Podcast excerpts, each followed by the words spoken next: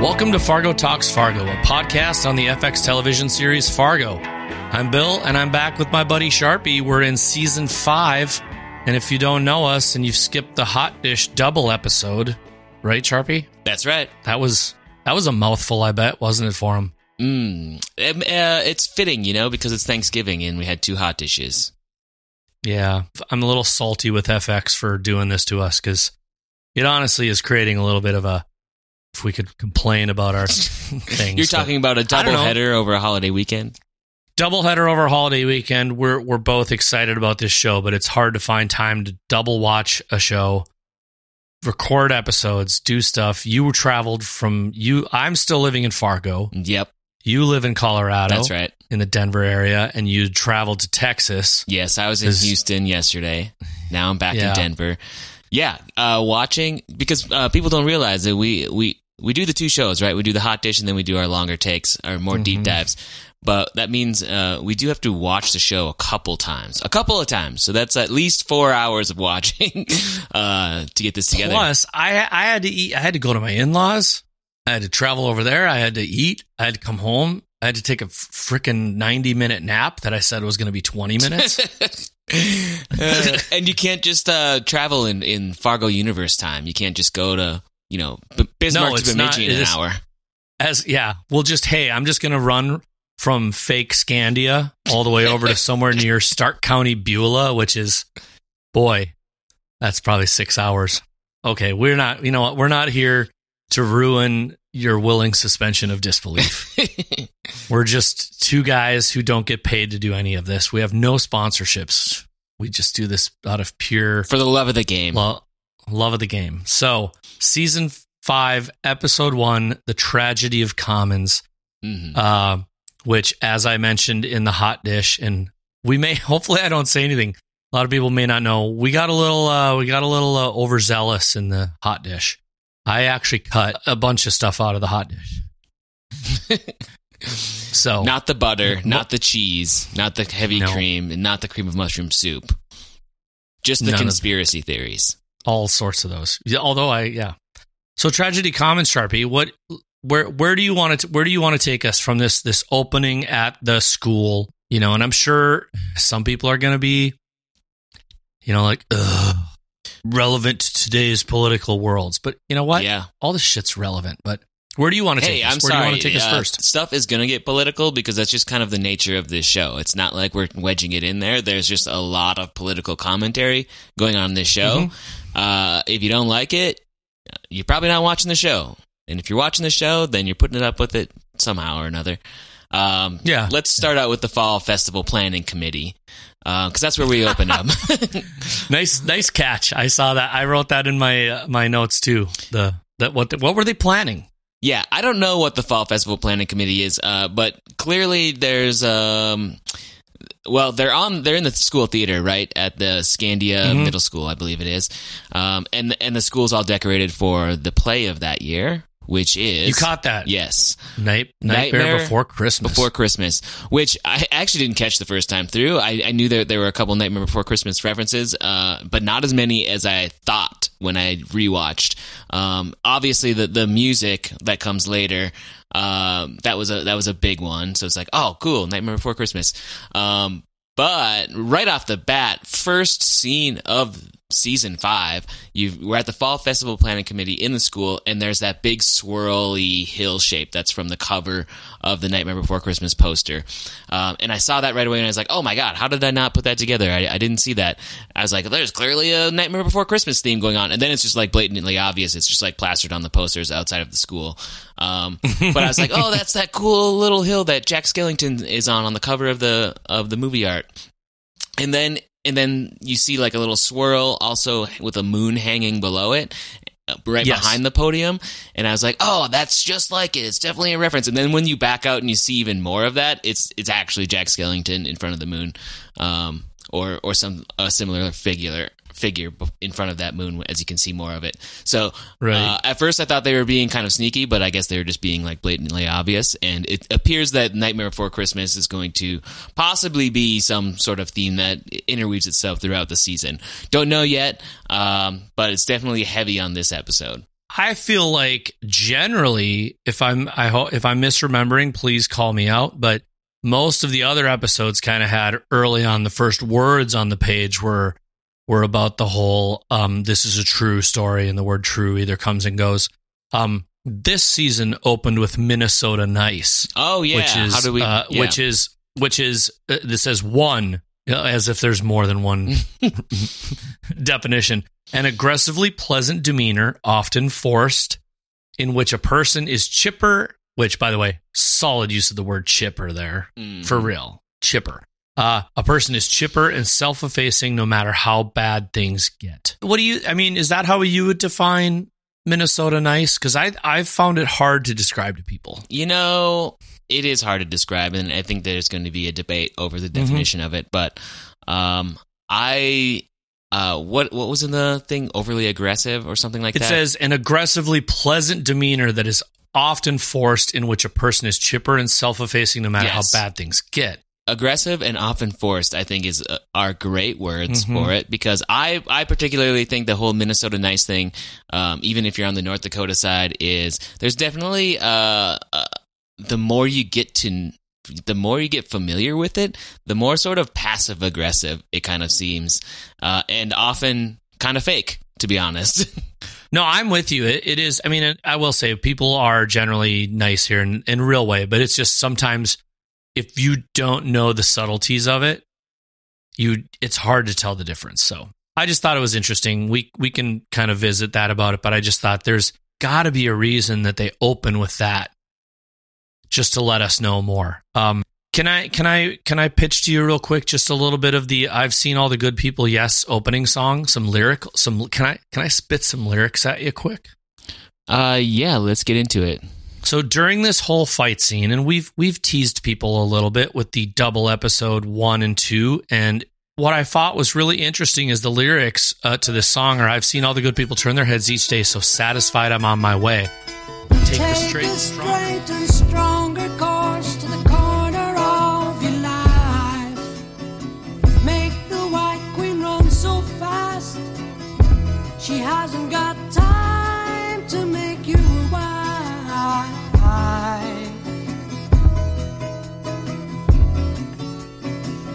Because it's time, it's time, in time with your time, and its news is captured for the queen to use. I just thought very interesting that we're opening with this, um, this woman, this this uh, seemingly you know who we don't know a lot about yet. This this housewife. I I know that they work very diligently because of our past interviews, but a there's mention of a queen, and we eventually know because we talked about there's the debt queen and there's a wife, there's a queen. Uh, take a strong and straight and strong course to the corner of your life. I just thought very interesting and great use of the music in in the middle of this, and they they even they they pan away from or they pan, they fade out the music, and Dot basically tells Scotty like if anyone tries to stop us, bite him on the ankle. There was a total like freedom. Go back and listen. A couple people are screaming freedom. Yeah, Um, but I just thought that they come back, that they sort of move away from the song because the song's very uh, edited a little, but they come right back to the. I've seen all the good people turn their heads each day, so satisfied. Just yeah, pretty interesting. Good, good opening. Great job. Can't wait to hopefully talk to Maggie Phillips if she could make time for us. You know what I was thinking we should do this year? We Hmm. should make a shared playlist of the soundtrack Oh, of goodness. Fargo. That'd be fun. And uh, every week we can update it and let the listeners follow along. God, then we'll, you know what? It's America. Now we'll get into a fight over whether that should be on Spotify, Apple Music, or YouTube Music. No, I think we'll do Spotify and Apple Music. That should be easy enough. we've been told very clearly that this is a turning on its head of the original Fargo uh, thing, but um, interesting to watch. You know, this whole cop rear view shot scene that's very reminiscent of Marge. Mm. uh, you know, having her conversation and um, but we get Definitely very a nod. What's the world coming to? Is all I'm saying. yeah, all that for a little bit. Yeah, what's the world coming to? Na- Uh, wasn't it something about neighbor against neighbor? Yep. also just, you know, like, well, maybe you should have thought of that, of mom being carted away in handcuffs. But I thought it is kind of interesting, that you know, the ridiculousness of, of some of the things going on. But I thought the uh, don't come at a mama line when she's got her cub, you know, because we've, we have mentioned that there's, there's this tigery uh, theme that's, that's going to happen. But I, I thought that was a really nice kickoff to the episode, sets the pace and tone for us for Dot, like I had mentioned, is not to be trifled with, but also the fact that even their conversation in polite Minnesota, Indira is immediately like, yeah, well, don't tase people. Yeah. you know, like, I liked how she wrapped it up. She she said some oh, Indira, is that how we're saying your name? Indra? Indira, We yeah, we should Indira, Indira. uh, well, Deputy Olmstead. How about that? Deputy We'll- we'll- We'll, try to yes. pay pay more attention. Yeah, Uh, Deputy Olmstead. uh, she wraps it up with, well, you know what they call a herd of lions? A pride. pride, a pride. So think about that. Pride. That's a deadly Mm. sin. Yes, So could be another. We know that biblical references are throughout this entire universe, um, and often leaned on. I don't know if that will be one, but hmm um, she did say. So think about that. yeah. Um, other other things that I still, you know, because we we really you and I do love to make our connections right to previous seasons. I was really happy to see her uh, booking photo was was nice. I mean, even the placement of her hand and how she held it was pretty damn close shot for shot to uh, Raising Arizona.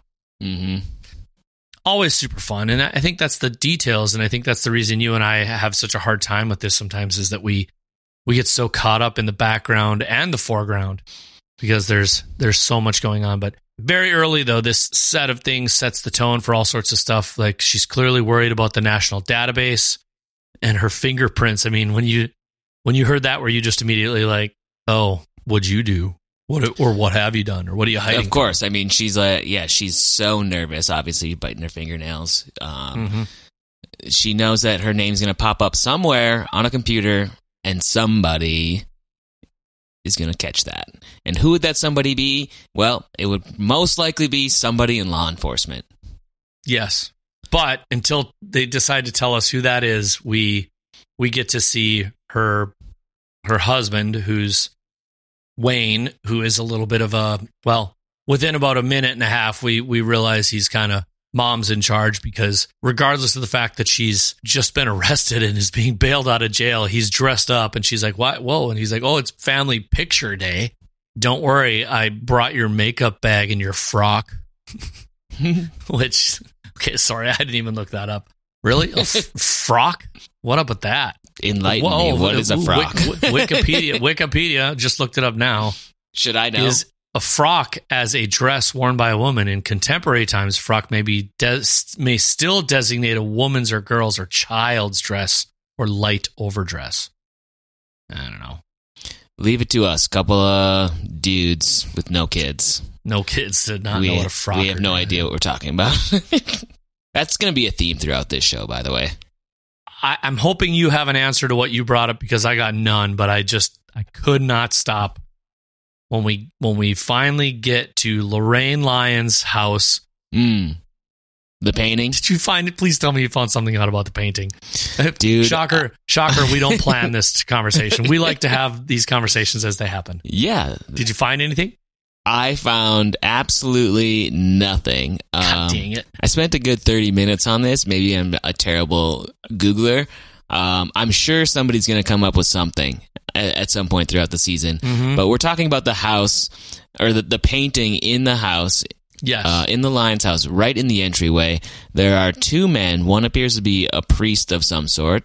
Um, or a member of the church of some of uh, of some stature, and they're both riding on the back of another man, and they're seemingly having a great time, uh, and they're running away from a house. Yeah, the one the one man when you say he's a priest, he's he's wearing a a coat and he sort of looks like he's yelling at the guy behind him, but he has a cross on his around his neck yeah, on and a that's very the only large reason why I say that. Yeah, they're riding on another the shoulders of another man. It's it's a weird game of chicken or what what what did we call that when we were young? Yeah, that was it. Yeah, As long as you're in a pool. yeah. Well, they're not. They're in front of some sort of farmhouse wearing some very colonial Williamsburg dress.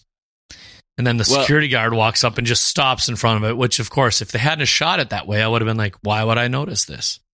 Yeah, I'm not sure what it is. Uh, uh, I'll just skip ahead uh, real quick, but and we'll come back to it, obviously. Okay. But the gas station towards the end of the episode, it's called Revere. So Ooh. I don't know if if if this painting is like some sort of weird Paul Revere reference, um, where he's uh riding on the back of another man, telling people how the British are coming. Is that how it went?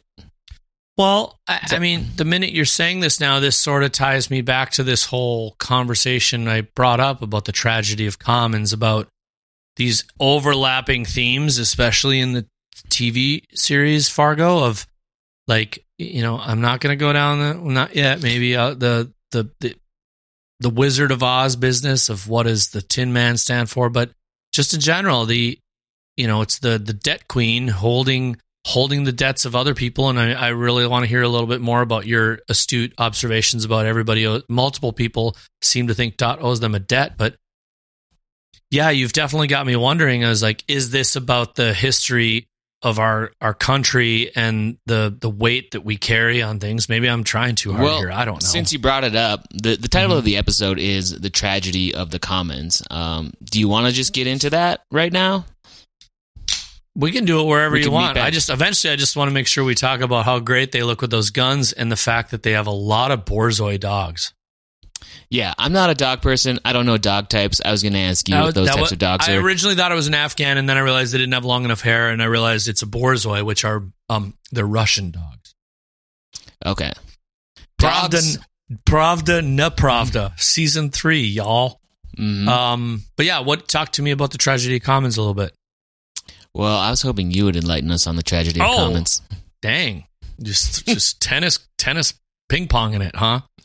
I mean, the the bottom line of what I got from that was just the that there's just this unchecked amount of like there, there's only so much of everything money time space uh wealth things that are you know and eventually we we we we sort humans kind of sort of ruin it that's why i think this concept and i did not read this super deep um Mm. but so i'm just i'm not going to pretend i'm a a master at it, but I mean, it, it's like it go, that's why it goes from everything from economy to ecology. It's like overgrazing, overeating, over everything, and you just you keep going because you feel like you have the privilege to it, but eventually you're like, oh wow, I've really I've really messed things up because there isn't an e- a- there's a re, there's a limit, right?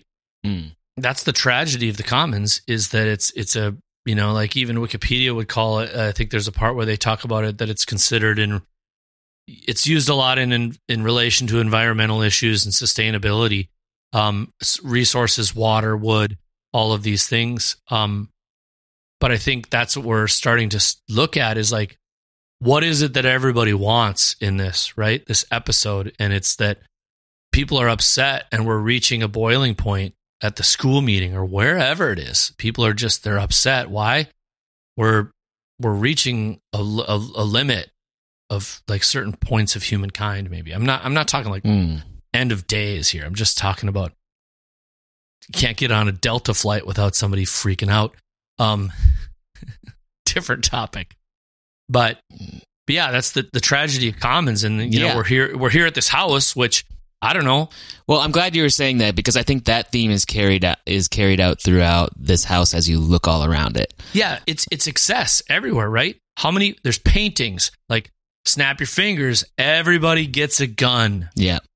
But yeah, it was like make a choice, you know, the drink or the gun. That was kind of funny that part where he was he couldn't what's his name? Wink, I think is his name. Wink, couldn't figure yeah. out he couldn't figure out if you should put down the drink. But gun thing, she said it's about strength as a family. And I was like, whew. Is it Mm-hmm. Is it strength or is it weakness? That photo clearly, um, well, I don't know clearly, but it, it seemed like a callback to that um, Kentucky congressman, uh, Massie, I think his name was. Remember a few years Mm, ago, mhm. um, a congressman in Kentucky took a photo almost exactly like that. There were Oh, windows, really? there was a tree, the whole family sitting uh, uh, Oh, in two yeah, layers, right. and they are all holding guns as just uh, Mhm. you know to own the libs, um, and they sure did, didn't they? Um, So that was, uh, yeah, that was that's just kind of like saying where they are, maybe politically. Um, I thought it was um, speaking of tragedy of the commons and just like America deteriorating. I thought that was kind of a theme in here because you did you see that painting behind the three men? Behind you've got Wink, you've got uh, Danish, and then between them, who was that? Like the Attorney General or something like that? Um, yeah, at dinner.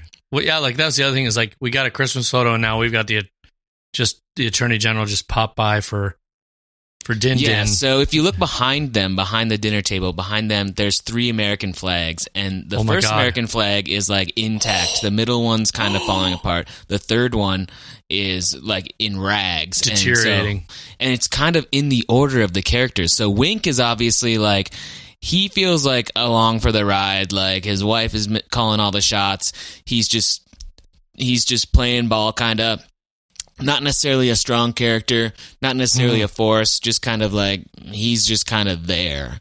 He uh he makes do, and the flag behind him is like you know in fine condition. Then behind the attorney general, it's starting to get a little bit more deteriorated, and then behind uh Danish, who's clearly you know uh the, the one-eyed mafia. lawyer weirdo.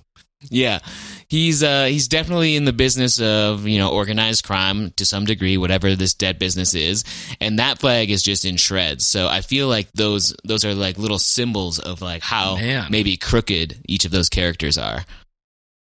it's I'm laughing at you bringing it up because I I had it posted as one of my notes of like don't go down this road, Bill. Nobody wants to hear your weird things and What's I that? had- well, my comment was that the flag, the farther right you go, the more deteriorated the flag is. But I'm not honestly. tr- I really am not trying to say that there I can't like that. be. I, I like your. I like your look better. I really like the character references much more. I think it's a much more interesting, uh, uh like observation. But I did notice that. I just thought uh, I'm not going to bring it up. But since yeah, so maybe I mean maybe we'll see the AG kind of that he that's that is what he is, right? Um, Well, he, maybe he we'll- does say that our nation is under siege in that in, in that Mm. in that in that spot. I think we'll kind of see him. Maybe we'll see him like playing both sides a little bit in in still a crooked way. Sure. Yeah. so Danish Graves, I think this is interesting though because I mean, what a character, what a name, uh, the silver hair, and then the silver like white eye patch. We we're starting to see pirates being a theme throughout this episode as well because um, later later in the episode, um, you know, Dot is reading to Scotty a children's book about pirates. Um, they mentioned something about uh, what was scur- scurvy swags or something like that. That's true. And Danish has an eye patch, which we commonly associate with pirates for some reason. I don't know if there is any truth to that. What I mean, like, Um, where do you think this pirate theme's going? it's too early to tell. I mean, Yeah. I think we're we're laying the foundation a bit. There's a lot. There's a lot to go off of here. We've got.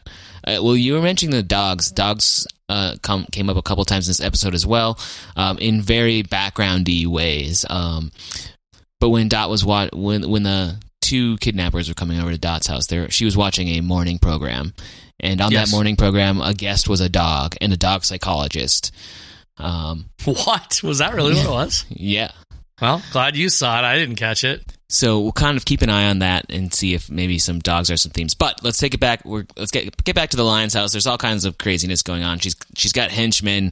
She's got um, uh, statues of lions kind of throughout. It's obviously a big, beautiful place. We learned that Wayne can't even tie his tie, or he he can tie a tie, but he does it backwards. Yes. uh, because he's thinking about you know probably the only way he's ever tied a tie on himself. Mhm. Um, so we just kind of we we kind of learn how incapable Wayne is, and uh, Yeah. you know very much in like a Jerry Lundegaard kind of way. Yeah. He's just uh, aloof a little bit.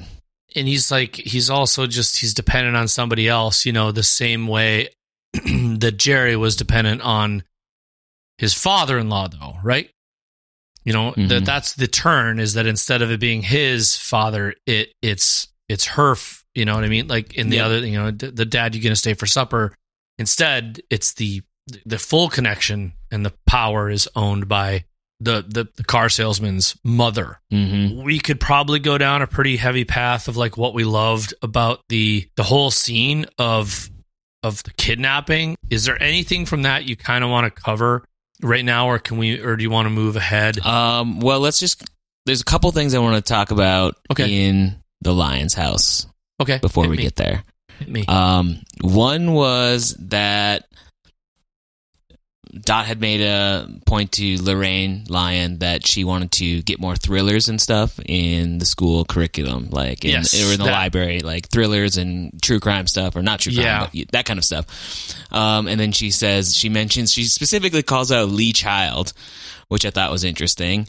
Um, Lee Child, most n- mostly known for the Jack Reacher series oh, really? um, which is fairly new. I think they're 2 Mm-hmm. seasons in or something. Uh, I believe that's on Amazon Prime. But so that's something I I, I thought was Not kind a of sponsor. interesting. Not a sponsor. Not a sponsor. Uh, but it was. I thought it was interesting that she meant, mentioned Lee Child, and uh, I'm, I'm kind of curious as to where what her fascination with Jack Reacher is, because I assume that's what it is.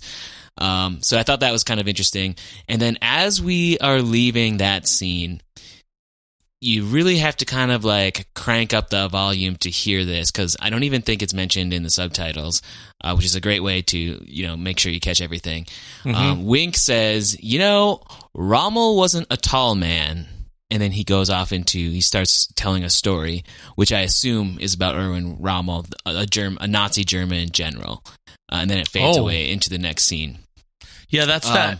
That's that tie you and I've said that sometimes when we we rewatch, we actually turn on closed captioning so we can really dial into some of the dialogue. I didn't catch that.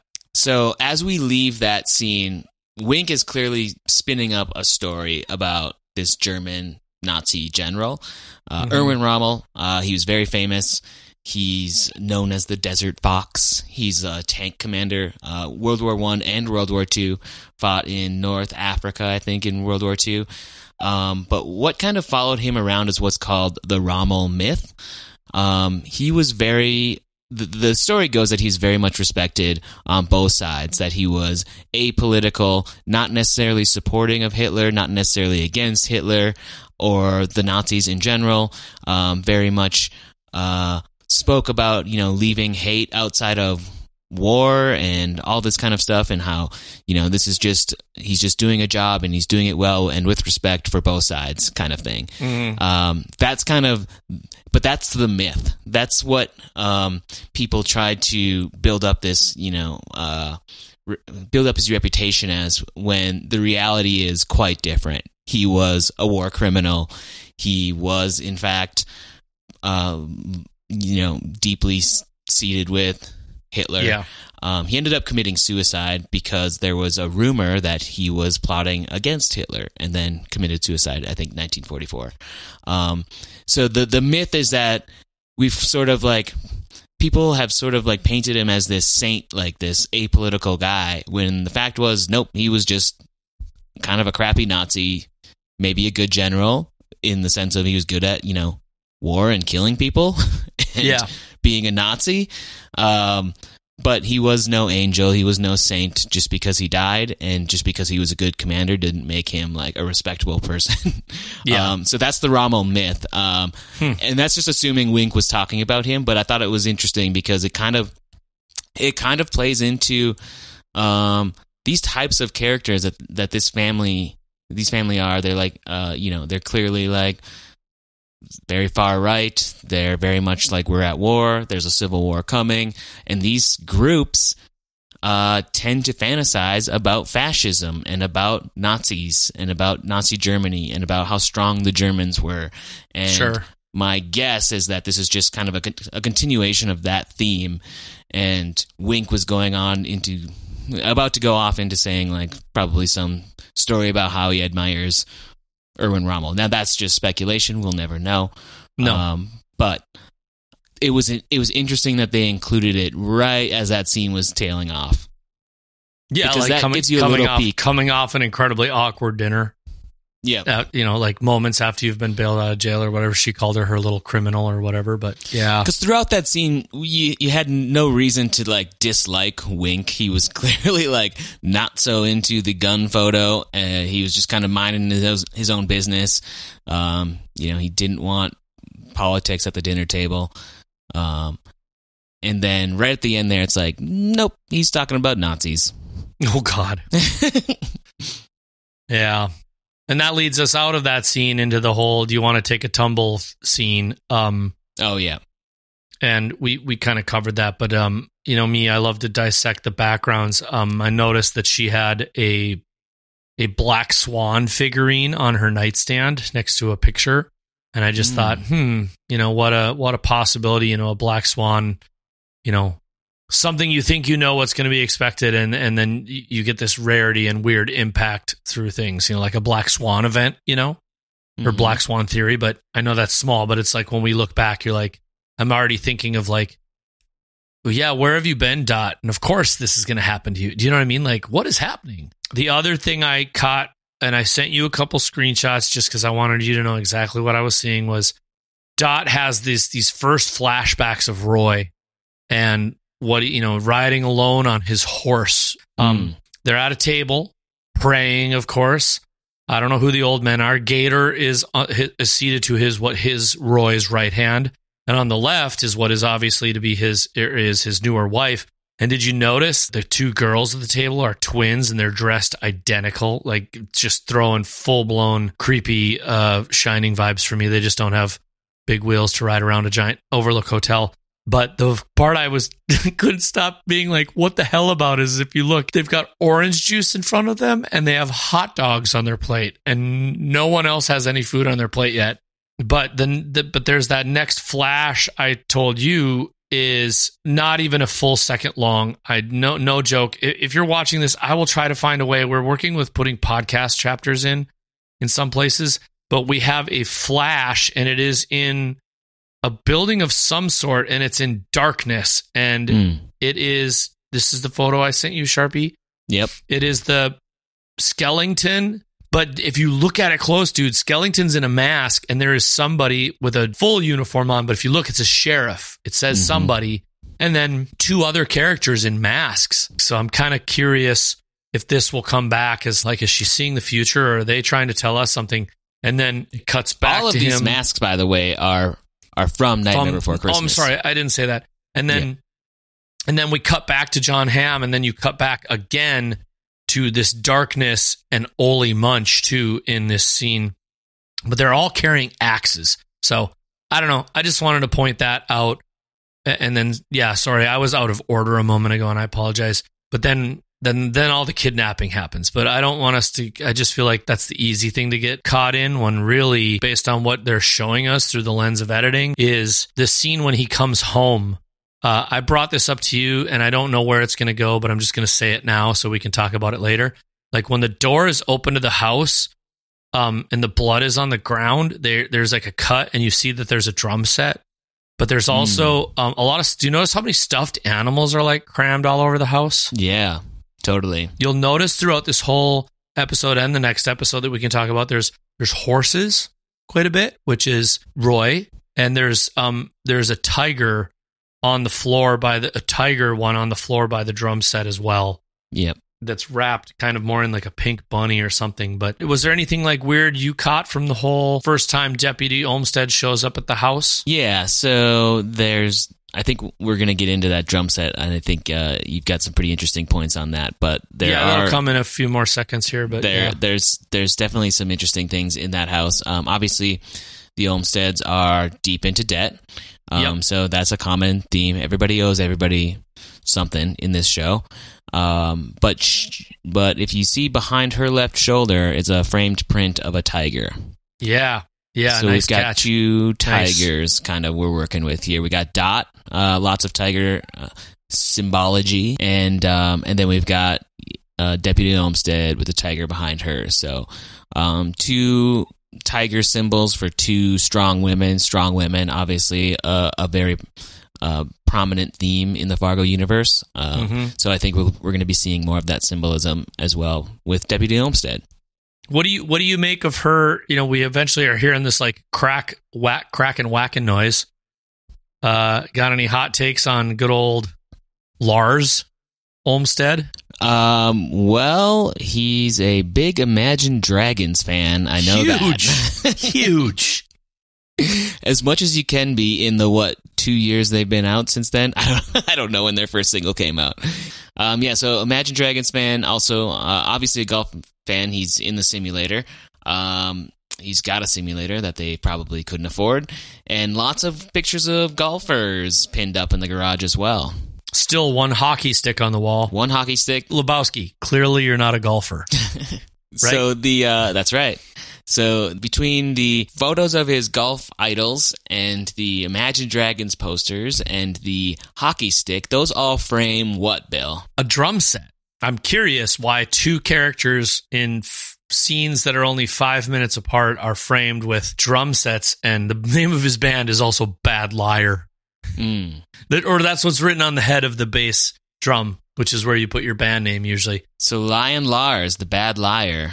Mm-hmm. We might find something out there. Um, and I mean, we didn't. We mentioned it in the hot dish, I think, maybe briefly, but you know, lions, liars. So the Lyons family just might be a bunch of liars. We got Lars of the Bad Liars band, so a theme going on there. What could Lars possibly be lying about, Bill? I mean, this is a super stretch. I got nerded out after this about Olmsted from the fact that I I have a lot of friends in the Rochester, Minnesota area, which is in Olmsted County. In looking for it, something with it with Fargo, I real I found out that well, duh. When is it Mike Yamagata or Yanagata? Like In the- Yanagita? Mike Yanagita, thank you, calls Marge Gunderson in the uh, original film. He says, Margie? Margie Olmstead? And she says, It's Marge Gunderson now. And that's when they get together. So I am kind of interested in the idea that is it just a light throwback, just a super light throwback to the Olm- Olmstead last name? Is there some just super creepy, weird thing that's going to happen where we're going to find out that seemingly shitty Lars so far is is actually a product of M- Marge Gunderson. Yeah, I don't know. because she was pregnant. She was Uh, pregnant. yep. and that would have been 1996, which would Well, no, that that's when the movie came out. It was Oh, 1980. remember, it was like 86 or 87 in the movie. yeah. So I don't know. Puts it puts it in the framework, and for whatever it's worth, I just don't feel like Lars is Lars is a throwaway character either. Because I mean, he, I think he's gonna die with his golf clubs. By the way, I just I can kind of feel a hit to the head with a golf club coming. I don't know. Maybe they're gonna kill him in the third episode. I don't know. Who dead next? Right? Yeah, we don't know. I mean, but if that's if he is somehow related to Marge, if he happened to be Marge's son, uh, Yeah. he- he- that it's possible. Uh, he'd It's be the in his stretch early- of stretches, a to be honest I mean, his you, last name would be different. He'd have to take her maiden name, or or maybe she had a kid before uh, that one that she's pregnant with in the movie. Um, but if if she was pregnant uh, with Mhm. him during the movie, then that puts him early thirties. So the math works out technically. I'm just doing the whole like, what's up with the drum set, or maybe Well, maybe they just up- they they just like they just they've got the beat. You know, they're like the they're like the Go Go's. Well, you got to tie the drum set in with Scotty, right? Because there's a drum set in the Lyon's house. In the Lyon's Dot house. In Wayne's house. So Scotty's got a drum set.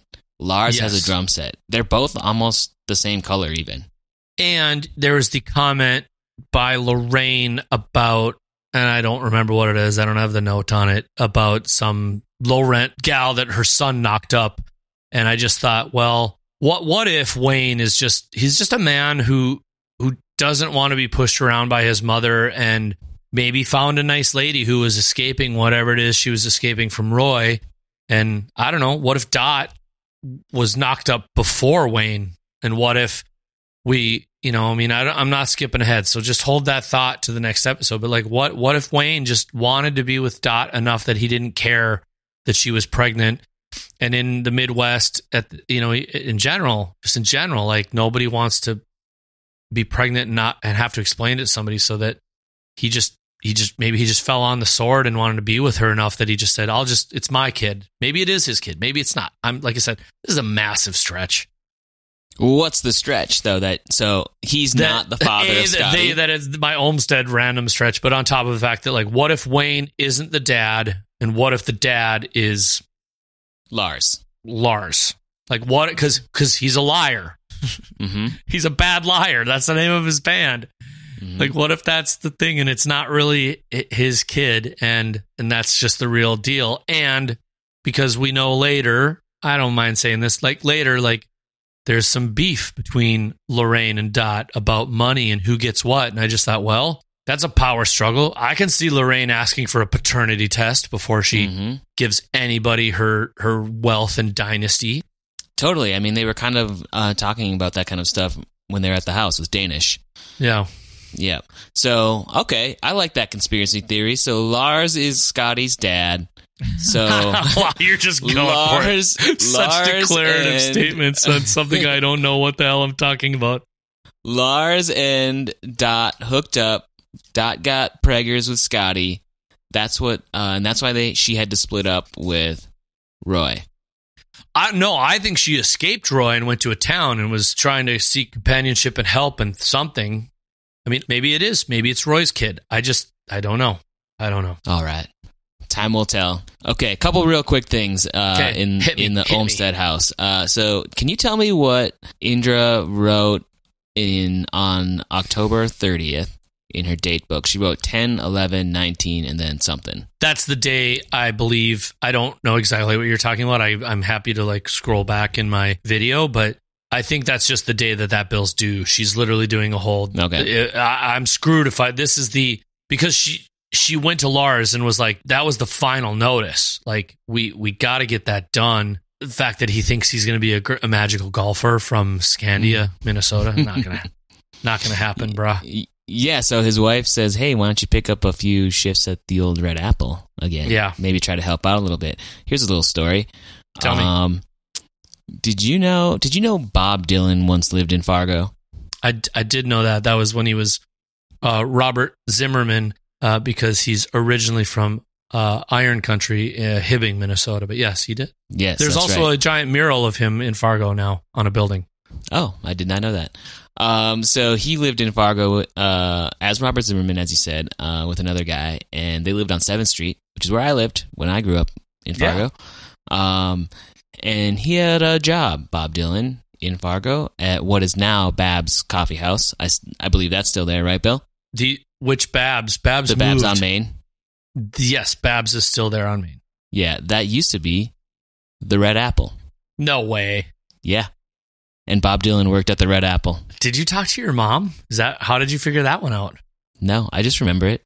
Dang. You know, from That's my time in the fifties. God, you're right. D- Dylan worked at the Red Apple Cafe at 604 Main Avenue. Hmm. Fun facts. Mhm. Well, the answers are out there, blowing in the wind, folks. Ba-ba-da-ba-ba. Just kidding. Never going to do that again. I'm sorry. All right. It's getting uh we're, we're getting towards the end here. We got we got a lot to talk about still. Yeah. Let's let's talk about um the wet bandits. So we've got the scene where Dot gets kidnapped. I want to I'm, I'm sure you noticed this bill. hmm Um can you tell me what was playing on the TV when Dot was kidnapped? It was a show called Jason with a terrible logo. I forgot to mention this because it was just another thing that was playing in the dot in the dot house. Um, it was ex- it was actually when Wayne came home to find Dot missing. Oh, okay. Okay. There was the television or radio or something was on, and what was on was Operation Eagle's Nest, starring Ronald Reagan. Yeah. Operations Eagle's Nest, starring Ronald Reagan, is not a real movie. It's a fake movie that we first heard about in season two of Fargo.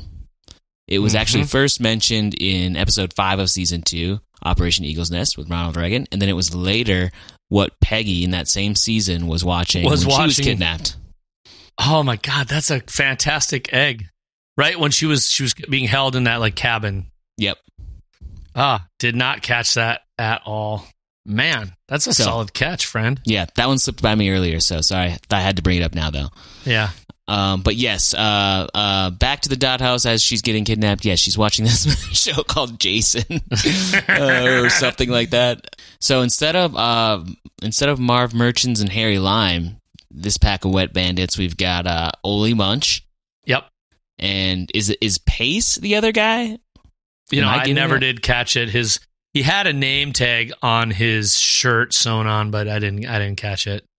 Okay, I was just looking up the cast, and, and There was a D, there was a D there, or there was an actor that who played Case that looked maybe like that guy, but it's hard to tell, you know, when half his face is burnt off. Yep. Um, yeah, so great scene, ob- obvious nod to the original movie, very fun. Um, you mentioned earlier. His name on IMDb, I can't believe I didn't look this up. His name is Donnie. It is. Shut the It's fuck Donnie. up, Donnie. So, so Pace is a different guy, I guess. Yeah, but still, I just love that it's Donnie. Um, as we follow Dot up to her bedroom uh, with the yarn, we notice her bedroom is all wallpapered up like a jungle, which was pretty cool. Yes. She did have a uh, brass li- uh, brass lion, yes, on her dresser. But great scene, good Fargo universe stuff here. Uh, loved the fire take. Loved that. I mean, I was anticipating, you know, her getting caught in the. Uh, it was so reminiscent of the movie. I thought she was going to be in the shower getting caught up in the shower curtain. But Yep. glad they took it a little bit of a different way. Loved the fire um, with the Aquanet. Do they still make Aquanet? Did they make Aquanet in 2019? I don't know. The majority of the Aquanet I ever bought was the f- easiest way to fix charcoal drawings cheap. Oh, for fixative. yeah, like an art class is, uh, you know what I mean? Like, if Sure, you- yeah. If you couldn't afford like the cool fixative, you just buy Aquanet and just slather that shit on there. But yeah, it, I think it was just such a fun scene overall, and that's why I mean, like, we're not trying to gloss over the scenes. I'm sure everyone's like, oh, they're huge, but I mean, those scenes, the kidnapping scene, and even the scenes in the gas station where she kind of makes her stand along with De- um, North Dakota Deputy Witt, those scenes stand alone. I don't think there's a lot outside of us learning that she knows how to get her way around. I mean, the ice, the the what to do with the making things slick or Mhm. slippery and sticky and whatever. She's she's using everything to her advantage. That's the big thing that we got out of that. That you got out of that. I don't. I just don't know. Sometimes this show is where we want to be as obvious. I mean, immediately when she walked away from Munch, I was just like, "Where are you going?" Right. And then I thought, "Oh, they need him. They need him to get away."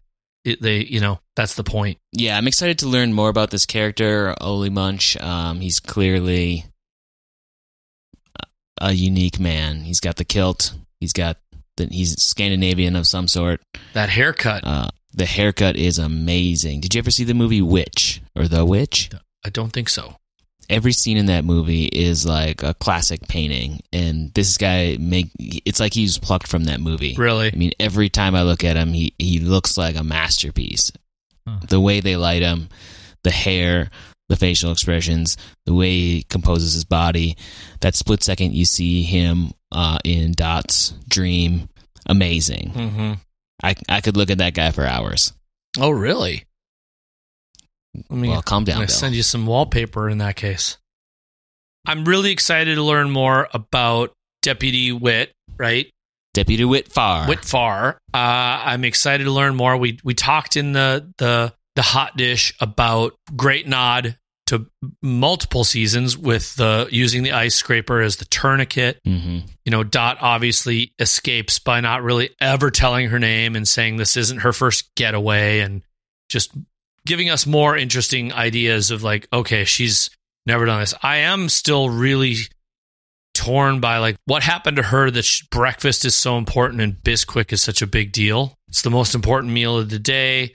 Well, most important meal of the day is definitely a movie reference, right? Mm. Um, but the biscuit thing, biscuit thing, yeah, Yeah. totally everywhere. She loves her pancakes because I I guess they remind her of her daughter, maybe. I also thought it was interesting that she smelled the orange juice randomly, just random, super random. Like I she noticed sniffed that the orange juice. I was like, did you think the OJ went bad? I don't know.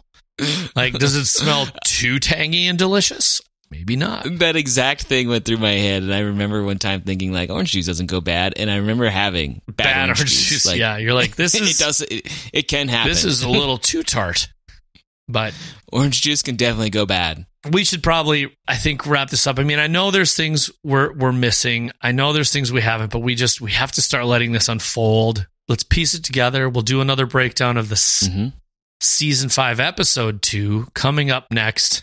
Anything you want to? Yeah, and if we missed, uh, I'm sure we missed a bunch of stuff, and if you if you know we did, then you gotta just give us a shout out Yeah, and hit us up, email it to Yeah. us. We'll bring it up next time. We'd love to talk about it. So, all right, Sharpie, let's do another one in a little bit here, and we'll send this out. Uh, hope you guys are enjoying so far. We can't wait to see how the rest of this unfolds. And FX, if you're listening, please don't do two large episodes back to back a day or so before a major holiday. Think of us lowly, unpaid, do it because we like it podcasters. They're going to be like, uh, they're going to do it anyway. So we'll do what we want. Yeah.